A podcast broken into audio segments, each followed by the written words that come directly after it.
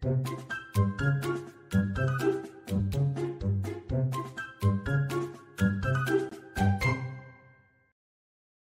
知道我们现在除了 Podcast 还有 YouTube 频道吗？订阅我们的 YouTube 频道，我们不定时会更新最新的资讯哦。Hello，大家好，欢迎收听《给个说法》，我是德意法律事务所的林小编。那我们今天想要来跟大家聊的话题是，买了个家才发现原来是漏水屋。在我们开始之前呢，先让我来介绍一下今天的来宾周律师。呃，听众朋友，大家好，我是周律师。是周律师。诶，最近为什么会来提这个标题啊？提这一集的节目，其实是源自于小编我有一次去买个晚餐的时候，突然听到人家在讨论买卖房屋的事情。我觉得算是一个蛮有趣的一个分享经验。我那时候在吃饭，我觉得我好像在听八卦。八点档现场，他们就是很认真在讨论房屋买卖交易的部分。一个是卖家，一个是防重。诶，他们那时候我觉得他们有讲到有一点，我觉得是蛮值得拿出来探讨的，是关于现况交屋是不是就不用负担瑕疵担保责任？嗯，这个问题是蛮有趣的，其实实物上也常碰到。就是我当就是我假设我今天拿到一张现况交屋说明书，那我到上面签下去，我是不是就排呃免除对方的所谓的民法上瑕疵担保责任？那这个题目这个命题会打上一个问号。第一个要区分，其实可以讲很细，但是我不想要讲太细了。其实就是。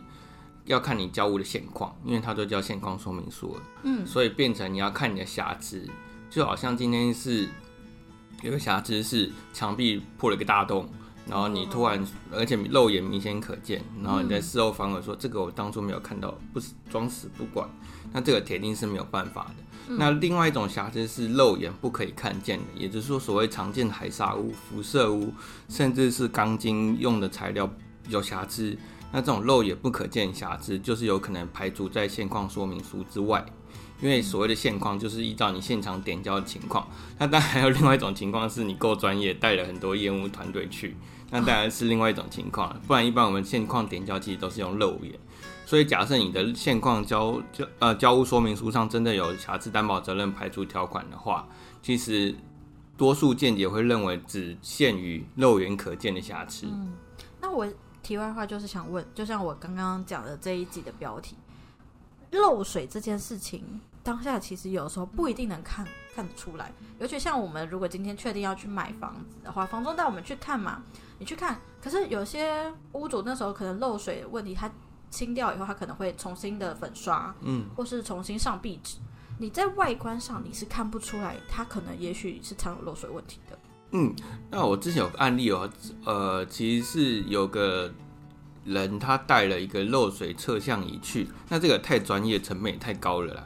那我觉得见简最最简简便的方式就是录音录影，哦，然后请当下的屋主去说明他的无况，嗯，对，这是最简单的方式。如果你有更高科技的设备也可以啦，但是你投入的成本要高。但是我最简单的方式就是全程录音录影，然后请屋主。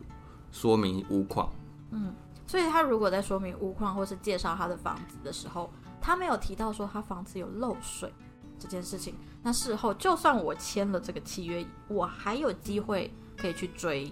是的，也就是说他说谎，就是虎话后烂的意思。那这个屋主其实会问题蛮大的。其实他除了负瑕疵担保责任之外，还有所谓的诈欺。比如说你你跟我骗说没有漏水，但是我住了漏的跟什么一样。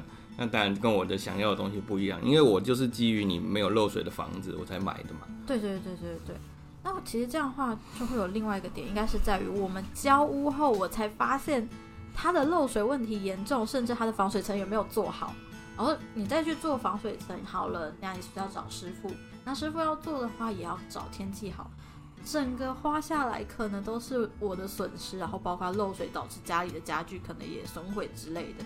这些都是我可以向前屋主求偿的部分。我觉得哈，就是当你有发现这种情况哈，第一件事情那你是催告你的屋主，证明你有去履行你的检查上的义务。呃，很多人忽略，觉得我买房子或者我买了什么东西，买了很贵贵的东西，就觉得我花钱就是老大。其实不然哦，法律上其实也规定，我们买东西人要负检查的义务。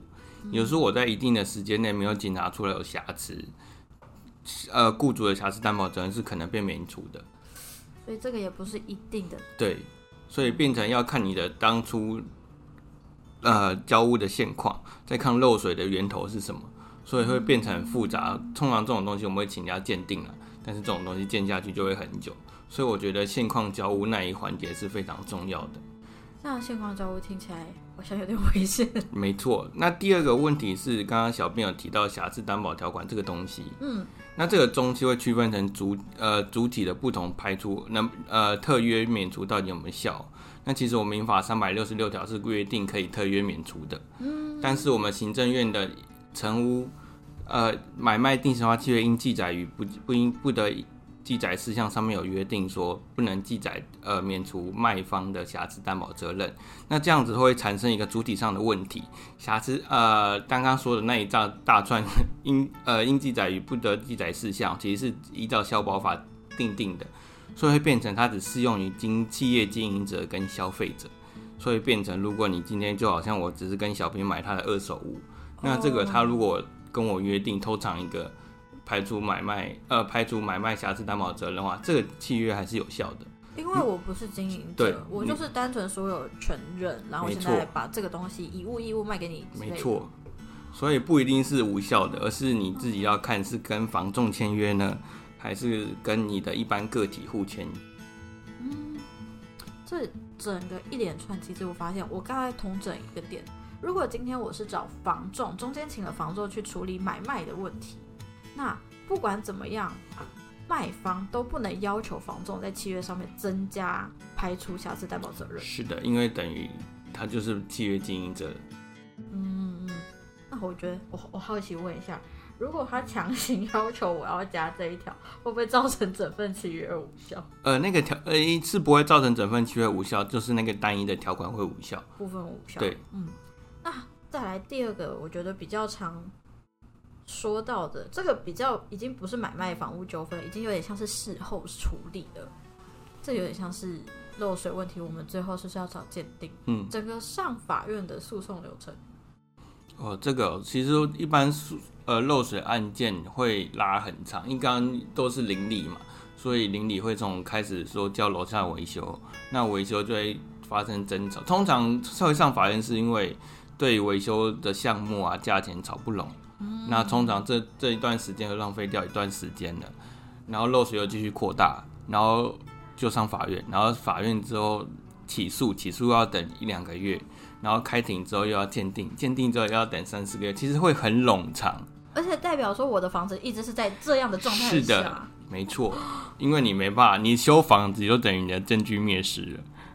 我我没有办法先收在那个吗？其实是有的，其实我们民事诉讼法会有一个特别的程序保全，叫做证据保全，就是我可以先请法官跟一边呃特专业鉴定人到现况去房屋的现况去勘察做记录，那个东西就等于我去现场看的，那现场状况就是法官亲自去看的状况。那这个证据保全程序通过之后，就会就会可以修，因为等于法官已经亲自看过证据了。可以简单理解成这样，我我就没有再详细去论述它，就是其实就可以想象成，呃，审判者已经亲自看过这个证据，我认定这个证据存在，所以我可以认我纵使证据灭失之后，我还是可以依照我的亲眼肉眼所见为裁判。所以就是以一个中立的角度去记录了所有当下的证据，不会偏袒哪一方，但是他就是帮你记录下来，就像有点像录影。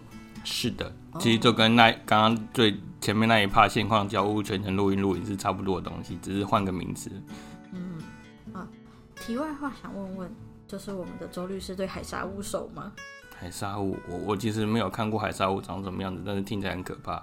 上次那个大直那个地震那个，哦，吓死人了。嗯，母汤，金酱母汤。呃那个是直接我家从一楼变地下一楼的概念。我觉得啦，个人觉得还是要住在有房子的、有阳光的房子里面。有阳光的房子里面，我相信大家应该没有人想要住在地下室，那个真的是一个很大的意外。我觉得那也是蛮可怕的。对，对，这个就是下一次我们有机会也可以再聊。我突然想到很久以前，我曾经有聊聊过，诶，我那一集也是找周律师跟刘律师，不知道你有没有印象？我们曾经讨论过租屋的问题。嗯，有，对，那我们这一集可以稍微再让大家回忆一下租，因为我们刚刚讲的是买卖嘛，那买卖通常就会有个问题，如果他今天他原本是房东，那我的房子就已经租出去给房客了。现在我把我的房子再卖给后面的买家，是变成说那个买家就会变成房东。对，那对原本的租客来说，会不会有什么影响？